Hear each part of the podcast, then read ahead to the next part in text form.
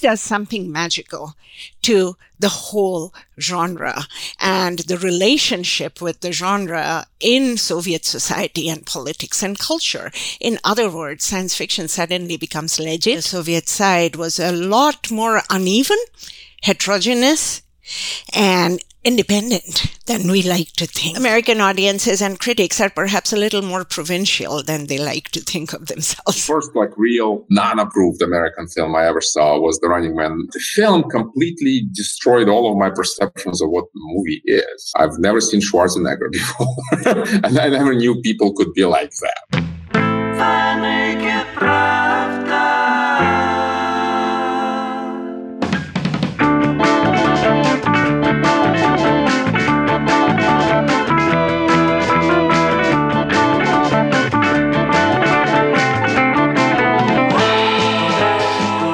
Hello there, you're listening to The Naked Pravda. I'm your host, Kevin Rothrock, Meduza's English language managing editor. And on today's show, we're going to talk about Soviet science fiction. Mostly sci fi movies, but some talk of literature slips in as well. I actually have a bit of a personal relationship with Soviet movies. I didn't start studying the Russian language until I was about 18, and that was when I was a freshman at the University of California, Santa Cruz, where I went to undergraduate school. I started just kind of on my own, visiting the school library to watch movies like Ballad of a Soldier, The Cranes Are Flying, Come and See. Oof, I remember that one. Moscow Does Not Believe in Tears, Autumn Marathon, To Kill a Dragon. It's a good one. And then there were some post Soviet films too, like Brother, Burned by the Sun. Uh, the college actually hosted screenings of Russian Ark and The Return and even Night Watch. And that last one was possible because I actually returned home from studying abroad in Moscow with a bootlegged DVD of Night Watch. So you're welcome, UC Santa Cruz, circa 2003 or whatever. Maybe it was 2004. Anyway, this was all obviously almost 20 years ago when it still wasn't very easy to find access to these films online from home. And, you know, I had to go to this dedicated space in the library to see this stuff. And the film library in UC Santa Cruz was, or maybe still is, underground on the bottom floor of the building. And going there, you actually felt a bit like you were walking into a science lab yourself. This is also where I saw Andrei Tarkovsky's sci fi epic Solaris and Stalker, which were released in 1972 and 1979. If you've ever seen a Tarkovsky film, you know it's a rich, very challenging experience. Watching these movies was an important part of my education about Russia, but I'm a child of Hollywood first and foremost. That's maybe why I took such an interest recently in an internet meme I saw making the rounds on social media last month. The image compares movie aliens in Soviet and American films, contrasting the familiar, mostly attractive humanoids of Soviet cinema to the horrifying monsters of movies like Predator, The Thing, Alien, and apparently a 1983 British sci-fi movie called Xtro. I had never heard of it. I still I haven't seen it. It looks interesting and also terrible. Anyway, the meme was clearly suggesting that Soviet filmmakers embraced the outside world while Americans and Westerners are a bunch of scared xenophobes. Only a xenophobe could dream up the xenomorph, I guess. This dumb internet meme got me thinking. Of course, there's no denying that Hollywood captures and expresses many of the biases and the fears inherent in American society. But what can we learn from comparing Soviet sci fi movies to sci fi movies made in Hollywood and in the West? How different are these two worlds of cinema? That's the subject of this week's show.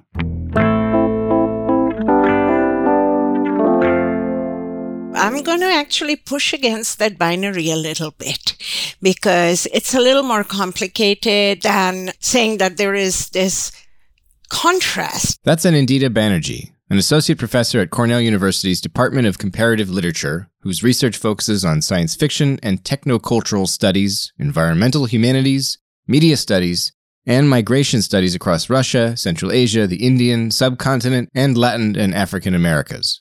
She serves on the faculty advisory board of the Atkinson Center for Sustainability and as the chair of the Humanities Concentration in the Environment and Sustainability Program. Professor Banerjee has written extensively about Soviet science fiction, and she warned me that the USSR and the USA have more in common here than many might assume. Obviously, you know, conditions of production were very different, you know, starting with access to space and film stock and so forth, and getting past, you know, the bureaucracy of censorship. And all of this was very different in the Soviet Union.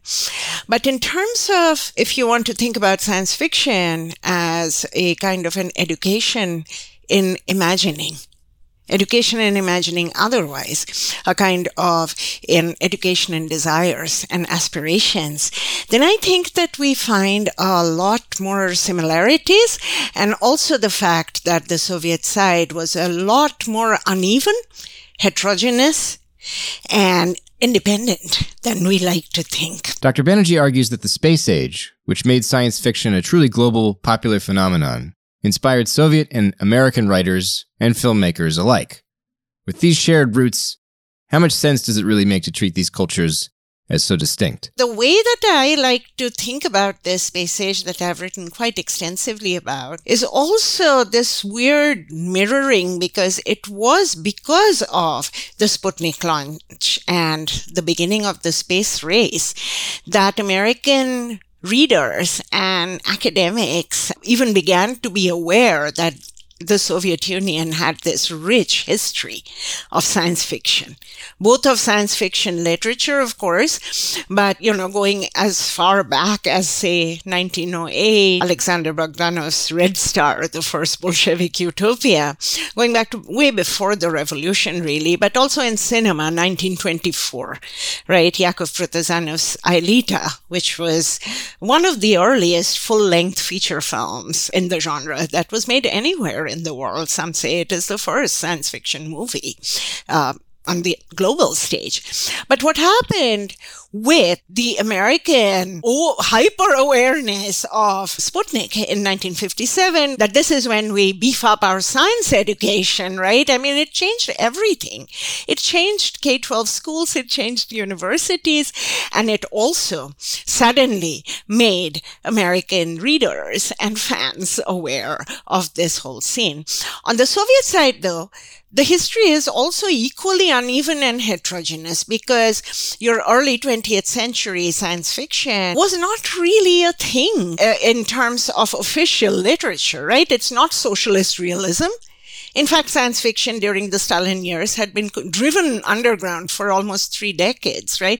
So there was this limit, these limits in the Soviet context that were put on on the imagination, on the horizon of the imagination. After this, suddenly comes 1957, Sputnik, then all the whole world's eyes turn towards this little soccer ball sized thing, right, that the Soviet released. And this does something magical to the whole genre and the relationship with the genre in Soviet society and politics and culture. In other words, science fiction suddenly becomes legit it's okay to play with it. Dr. Banerjee says the launch of Sputnik and the sudden legitimization of science fiction not only opened the doors to new authors and creators, but it also instigated an archival process wherein the Soviet Union returned to those underground texts from the Stalin years and cited them as evidence of the USSR's rich heritage in the genre. What for me is most interesting in the late 50s and uh, the 60s that is happening is that in the Soviet Union, there is this major archival project of recuperating our rich history of science fiction, where we were like way ahead of the West in our imaginative horizons way back when.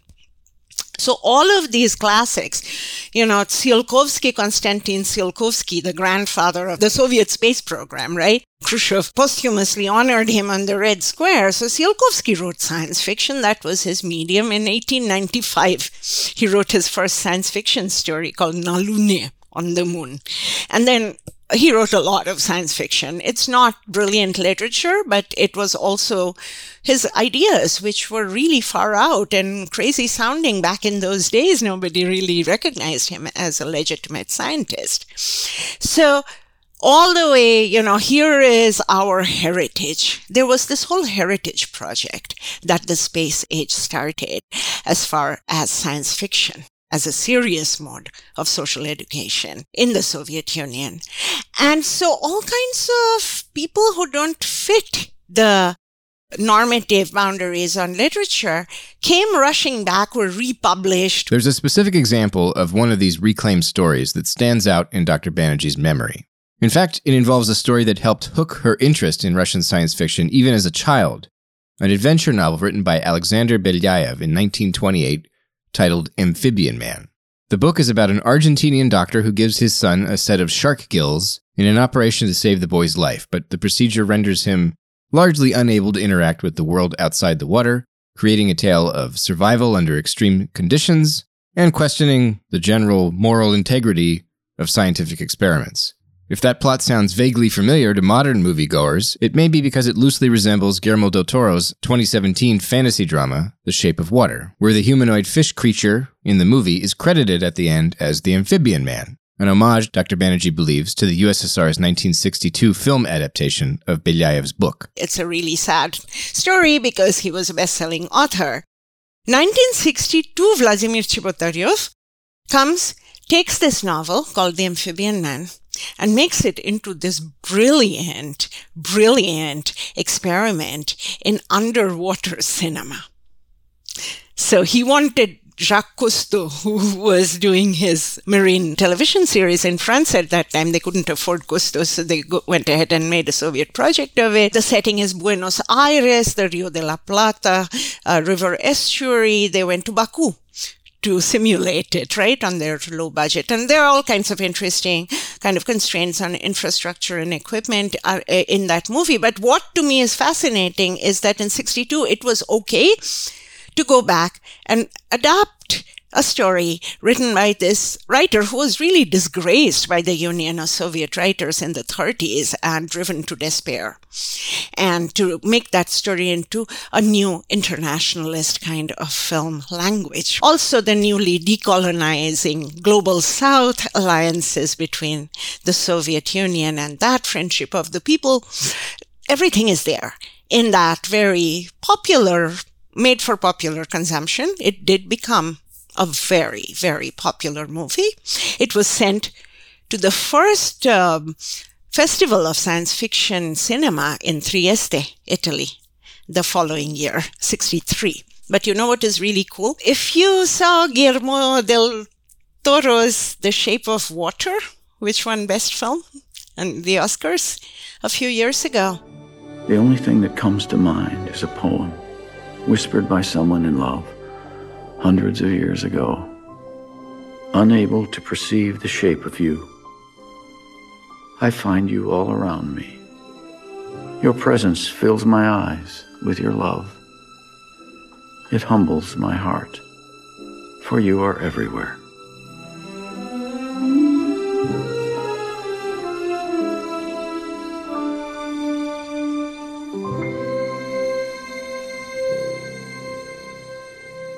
That is a kind of a flip of The Amphibian Man, this 1962 film. I'm not sure if Del Toro is familiar with the original novel from 1928, but in the credits, even that creature is is is credited as the amphibian man, which I don't think is coincidental. More than that, the setting of Guillermo, Guillermo del Toro's film, The Shape of Water, is Baltimore in 1962. And of course, it's a Soviet American spy novel as well. And I happened upon a Bengali translation of The Amphibian Man on my neighbor's shelf when I was maybe 12 or 13. And so that was my first encounter that sucked me in. And then I saw the movie with my dad. and and that's what got us started. What drew you to the book? I mean, it was just did it have like an uh, interesting cover art, or what? What among all the books drew you to that one? You know, it had a beautiful Art Deco type of cover. Unfortunately, this is the part of the podcast where the show's purely audio nature comes up short. As the father of a 10 year old girl, plus some younger kids who don't yet read, I really wanted to know what kind of cover art is gripping enough to get a child to want to read a book from the 1920s about a fishman. If you want to see the cover art for yourself, please check Meduza's website, where I've published an image of the exact books that inspired Dr. Banerjee in her childhood. The artwork is indeed very cool.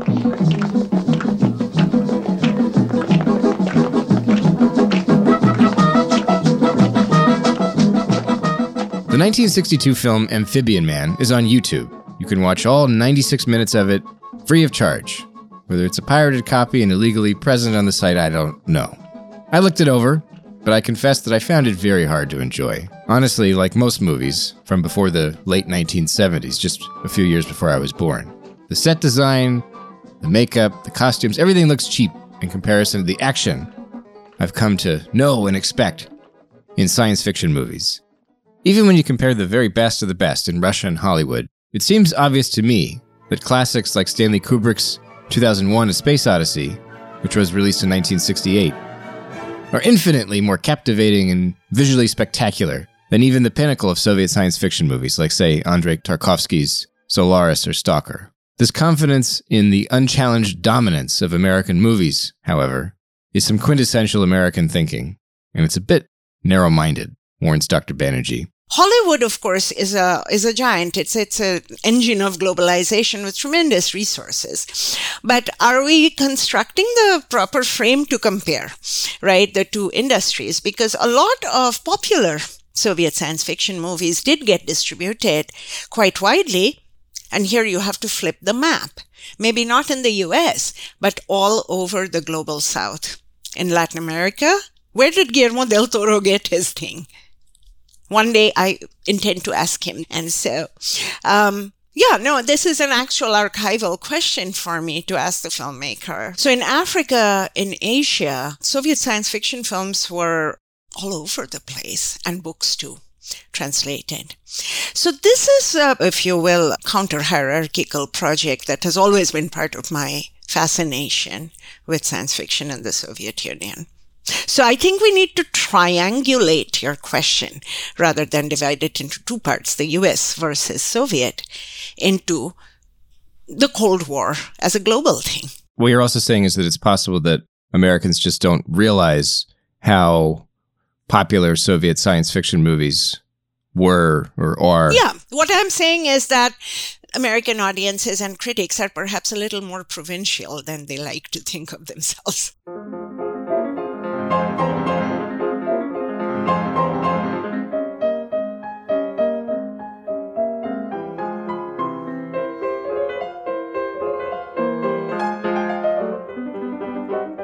I want to return to that internet meme I described at the top of the show the comparison of alien monsters in Soviet and Hollywood science fiction movies. I first saw the image in a Twitter thread shared by Slava Malamud, a sports journalist and a math teacher with Moldovan roots who now lives in the United States.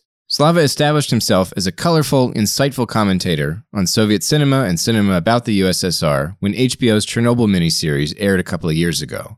His tweets recalling his stepfather's experience as part of the USSR's military cleanup following the nuclear disaster, even attracted the attention of Chernobyl showrunner Craig Mazin. Regular listeners of this podcast will recognize that Slava joined me about a year ago to discuss Red Dawn and Hollywood's sort of comical vilifications of Russians in movies throughout the 1980s. The internet meme comparing sci fi movie monsters in the USSR and the USA annoyed him too. I asked him why. There are several levels of wrongness about this very broad generalization based on on a cherry picked and a few cherry picked cherry picked pictures of aliens. The first one is obviously because Soviet movie industry was not able to create monsters for purely technical reasons. And this is this, this goes the same for like if you look at the Soviet movie industry in the 80s, it was probably in pretty much the same place where the American one was in the 50s and 60s so if you look at Star Trek in the 60s, most of the aliens there are very humanoid. And the aliens that are there, maybe for one episode, they could, you know, make make it some kind of a crude depiction of of a non-humanoid alien. But you know, the Klingons, they're just basically Klingons. They just have darker skin. That's about it. They're just humans, and that's that's how the Soviets approached it. They they would make most of their aliens as humanoid as possible because that was just the only way they could they could create it. And it's not just uh, science fictions. There's no such thing as horror films in the, in, in the Soviet Union. There's no such thing as um, really gory, violent films except for World War II that was that that's where we were okay with portraying gratuitous violence violence in a very heroic way and it wasn't because of our benevolence but it was simply because our our culture was very rigidly censored and was very there was very direct uh, strict ideas about what's proper and what's not proper to portray on stage in film, on TV, what's proper and not proper to talk about in the music, in the literature, even. So everything, everything was very conservative. And the third thing is the, the overreaching idea that we were not as xenophobic as Americans. Well, no, we, we were. the, the only thing is, it was a different type of xenophobia. The United States, uh, by virtue of being an isolated nation and also a superpower, tends to not care about what other countries think about them. Uh, Americans tend to be very self-contained. You know, Americans have their own musical culture, uh, which and then their own sports and their own their own food culture, and they don't like borrowing from other countries because generally, you know, it's just you know far away. And Americans have this, this sense of superiority. The Soviets also have a sense of superiority, which is also somehow very, very closely tied to a very deep-seated inferiority complex. Because we think we're great, we think we're amazing, but we also think we're deeply misunderstood, and nobody can ever get us right. And we always earn for approval from foreign nations. At the same time, I mean, not just approval, we want the foreign nations to recognize how amazingly great and awesome we are. Whereas Americans couldn't give a damn. Russians want foreigners to come to them and tell them, your ballet is the best. Your soccer is really not that horrible. I mean, there's a whole industry in, in Soviet journalism and in Soviet movie making uh, about making foreigners approve of us. But it doesn't mean we're not xenophobic. it doesn't mean we're more open to the world. It simply means we're less secure in who you are, who we are. What about in terms of like the power of popular culture when it comes to science fiction? I mean, t- this is maybe more true of the of Americans today than it was even even during the any point in the Cold War. But when I think of of like the popular appeal of science fiction right now, I mean there is like hard sci-fi that has to do with space exploration and things like that. But I think that probably a lot of the superhero you know movies they qualify as science fiction. I mean some of them are are very science fiction, and you've got kids dressing up as as characters from these films, and they're probably not reading the books about them, but they're maybe they're reading the comic books. I guess like that's that's not unheard of, obviously. And so I wonder, is there anything in Soviet science fiction that carries similar appeal? Because I know I've had Russian friends who grew up reading science fiction. It's a part of their identity, but it's not so much. It's not like it wasn't necessarily cosplay for them the way it is for Americans. Like, how do those two compare? American comic book culture, especially the superhero culture, is not something that was possible in the Soviet Union simply because all of our culture was very politicized and very rigidly ideologized. We had to, science fiction had to defend a certain type of idea that was compatible or aligned with the party ideals. And a superpowered individual who goes, you know, who can do amazing thing all by his own is not really a party ideal. We're more about the collective and the uh, and the historical imperative and, and, and the class struggle. Uh, so when you when you read science fictions of science fiction of the classical Soviet authors for the olden days, it's all about very high space exploration, space opera, where these uh, you know heroic cosmonauts are conquering the galaxy, and uh, in some really over the top examples, probably fighting like Mars capitalism, trying to liberate the Martian, the Martian working class. But in some of the better examples, it's still it's more about the idea it's more about the advancement of human knowledge. It's more about the advancement of human thought. And so obviously it was not the same way. And, and we didn't have a superhero culture at all. But our better uh, authors, like the Strugatsky brothers, who are definitely the best Soviet adult oriented uh, science fiction writers, they tried to make it more about who we are as humans they try to make it about the conflicts that tear us apart. Maybe some of their, their aliens and alien cultures are basically just reflections of our base self. So they have this whole series about uh, humans in the 23rd, 24th century, advancing beyond the bounds of the solar system and con- not really conquering, but exploring other planets and trying to maybe steer them on the right path. But it always ends disastrously because you can't mess around with other cultures without, you know, facing the repercussions and without, you know, the law of unintended consequences type of thing. It's very Star Trekky in this way. Star Trek with its prime directive, but it's less idealistic than Star Trek and probably more realistic. And again, it doesn't have anything to do with us being more open to foreign cultures. It's just it's just these two intellectual writers uh, exploring humanity through this vehicle.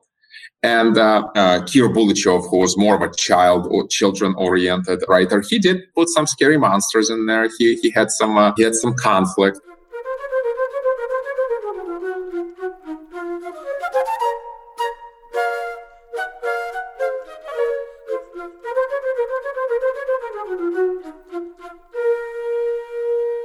Do you think that Soviet science fiction movies would have had broader appeal internationally if they'd had like the kind of budgets and special effects that we see in Hollywood today? Because I mean, like some of the best, some of the best like Soviet science fiction movies, they, they they are respected and even you know beloved by cinephiles outside of the Soviet Union today, but it's still a very narrow audience, I think, because they just they, and this is I, you know I was just I was just rewatching bits of what is it Kin Za Za is that how you say it? Cool. And it's a it's a wonderful movie, but it's the pacing is so slow and the set design is so minimalistic. I mean, like it contributes. It's all it, you know. It works with like what they're trying to do, but you know, I like while I was doing the dishes yesterday, I was watching you know, like Captain of America Civil War and they're, you know, they're like throwing cars at each other. And like, granted, that's much lower entertainment, but I, it, it, it, grabbed my eye. We have some weapon systems offline. Hey, what? Oh, you gotta, you're gonna have to take this into the shop. Who's speaking? It's your conscience. We don't talk a lot these days. Friday? Deploying fire suppression system. Uh-oh. And that has to do with who was making these movies. Because Kin Za Za was made by Danelia, who is uh, known for his comedies for the most part. And he made this into this very satirical, very tongue-in-cheek comic, basically parody of the science fiction genre. And it is very, very minimalistic and it's intentionally so. And it's all in the, in, you know, he's using tremendous actors in there, and uh, it's uh, and the way they interact to the, to the Soviet perestroika era, late 80s era, late 80s era viewers, it'll be very recognizable. I mean, the characters, even the alien characters, are very recognizable. And it's it's a big metaphor. There's for racism, for for classism, and you know we would be watching it and we're like oh yeah that's that that's pretty cool. but it wouldn't probably play with western audiences in 2021 the same way. And then you look at stalker the f- famous film made by tarkovsky and it's it's based on on the strugatsky brothers novels uh, but it's made by tarkovsky which means like there's three and a half people in the world who love it and maybe 10 people who understand it. It's it's very very highbrow uh, cinematography. It, it's brilliantly made but it's not mass entertainment for sure. In that Twitter thread that I mentioned earlier, you said that watching The Running Man in, in 1988, a year after it was released in the States, it uh, turned your world on its head. And I wanted if if you could say, I wondered if you could say more about both like the experience of seeing this movie, and I, I imagine others like it was a sort of it was a, a moment in your life that you you remember to this day. And I was I was wondering if you could just ex, ex, describe for say like the Americans listening to this this podcast, like what is it? What is it? What did it feel like to discover you know the '80s action movie as a Soviet guy? Well, that was the first real American film I ever watched. It's it's real, man. It's that's as real as it gets too. I'll agree with that. and I'm, I'm in struggle to remember what films I saw, what American-made films I saw before. Oh yeah, there's like the Magnificent Seven, some of the westerns, spaghetti westerns, which are like Italian American, and Tarzan, which were actually brought by the Soviet soldiers as trophies from Germany after World War II.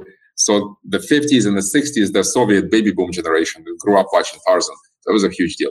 But the first like real non-approved American film I ever saw was The Running Man in '88. I remember it was during the Euro '88. That's how I remember it. I was at my friend's house in Odessa, and they had this. They had a VCR, so they popped the tape in, and it, uh, the VCR did not have a decoder. So so from the PAL SECAM to the VHS system, so it was black and white, and it was dubbed horribly. All the characters were in one voice a very nasal, very grating Russian voice. Who actually the, the guy who did that, guy did all American films by himself, all the characters, and he's he's a legend now in Russia. Like everybody associates Hollywood with that very na- the guy sounded like he had a he had a 40 year old nasal problem. I mean, just it's real, real bad. But anyway, but the film completely destroyed all of my perceptions of what the movie is. You know, I never seen a horror film before. I never seen an action film before. I've never seen Schwarzenegger before, and I never knew people could be like that. And every every single scene from the beginning to the end, and the first scene of that movie is a helicopter mowing down people with machine guns, and then after this is just nonstop action, you know, nonstop, really over the top characters being killed in over the top ways by this incredible piece of meat, you know, and always delivering one-liners, poorly translated, but still. I'll be back. Only in a rerun. Me and my big mouth. We should have taken that trip to Hawaii. I had the shot for it, but you fucked it up. Drop dead! I don't do requests. Here is Sub Zero! Now, Plain zero. Hey! Эй, ты! Елка новогодняя. And I spent the next two months, I think, because I saw it in the summer and we were, I was not in school. I spent the next two months retelling it, this film, frame by frame, to every single one of my friends until they got absolutely annoyed with me and tired and tried to avoid me. I guess it loses a lot in retelling, but it's it was just such a such an enormously life changing experience to for me. And around that time, Schwarzenegger, Stallone, and Jackie Chan and Chuck Norris, all of these action films became very very popular in the Soviet Union. So all of my friends suddenly had all the posters around the walls of these guys. And I tried to see as many films with them as possible. So what happened was late 80s, early 90s, they had the illicit, they called them video salons, spring up all over the country. And basically what the video salon was, was somebody's basement where you would go, you pay one ruble, which was twice as much as any movie in a Soviet movie theater would usually cost. Uh, you paid one ruble, usually to a guy with tattooed fingers who and then you'd sit around the semicircle on chairs around the regular TV and a guy would come in, pop the pop in the videotape, and you'd hear that same nasal voice again, but now it's mostly in color. And they only ever showed two genres. One was what they called boyevik, which meant action, violent action film, usually with some kind of a karate based plot. And the other was called pornucha, which was uh, porn, mostly mostly light porn or uh, just erotica. The circle circle came in handy for those, I imagine. yeah, and uh, yeah, I mean, for, for, most Soviet citizens, any view of a female breast was hardcore porn. So we had low standards, but that was, and I remember like uh, handwritten handwritten bills or handwritten billboards all over the place in in, in my in my uh, and they were advertising films like The Killer Cyborg, which was Terminator. Terminator. Yeah. and what else was what the big ones? Oh, Alpha Force was huge. Everybody loved it. Oh, look, it's it's the Arabs. They're supposed to be our friends, and this American guy is kicking them. Yeah. that was great. Oh, Rocky and Rambo, obviously, especially the ones when uh, when the Soviets are the bad guys. That was just the whole exotic value of watching us as the bad guys, and especially very unrealistically depicted as they are in Rocky Four and Rambo Three. That was just that was a hoot. That was like a comedy. It was it was so great. It was just the, the, being being subversive, watching that crap, uh, being subversive, watching violence and at the same time being entertained by very unrealistic portrayals of the Soviets, that was like a triple whammy. It was huge.